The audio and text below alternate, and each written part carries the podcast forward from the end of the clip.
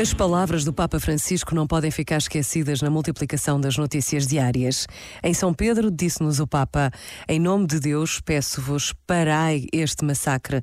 Diante da barbárie e da morte de crianças, de inocentes e civis indefesos, não há razões estratégicas para se manterem de pé. Há apenas que parar a inaceitável agressão armada antes que reduza as cidades a cemitérios.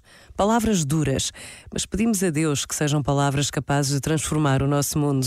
Por vezes, basta a pausa de um minuto para nos unirmos todos, aqui e agora, numa verdadeira oração pela paz. Pensa nisto e boa noite.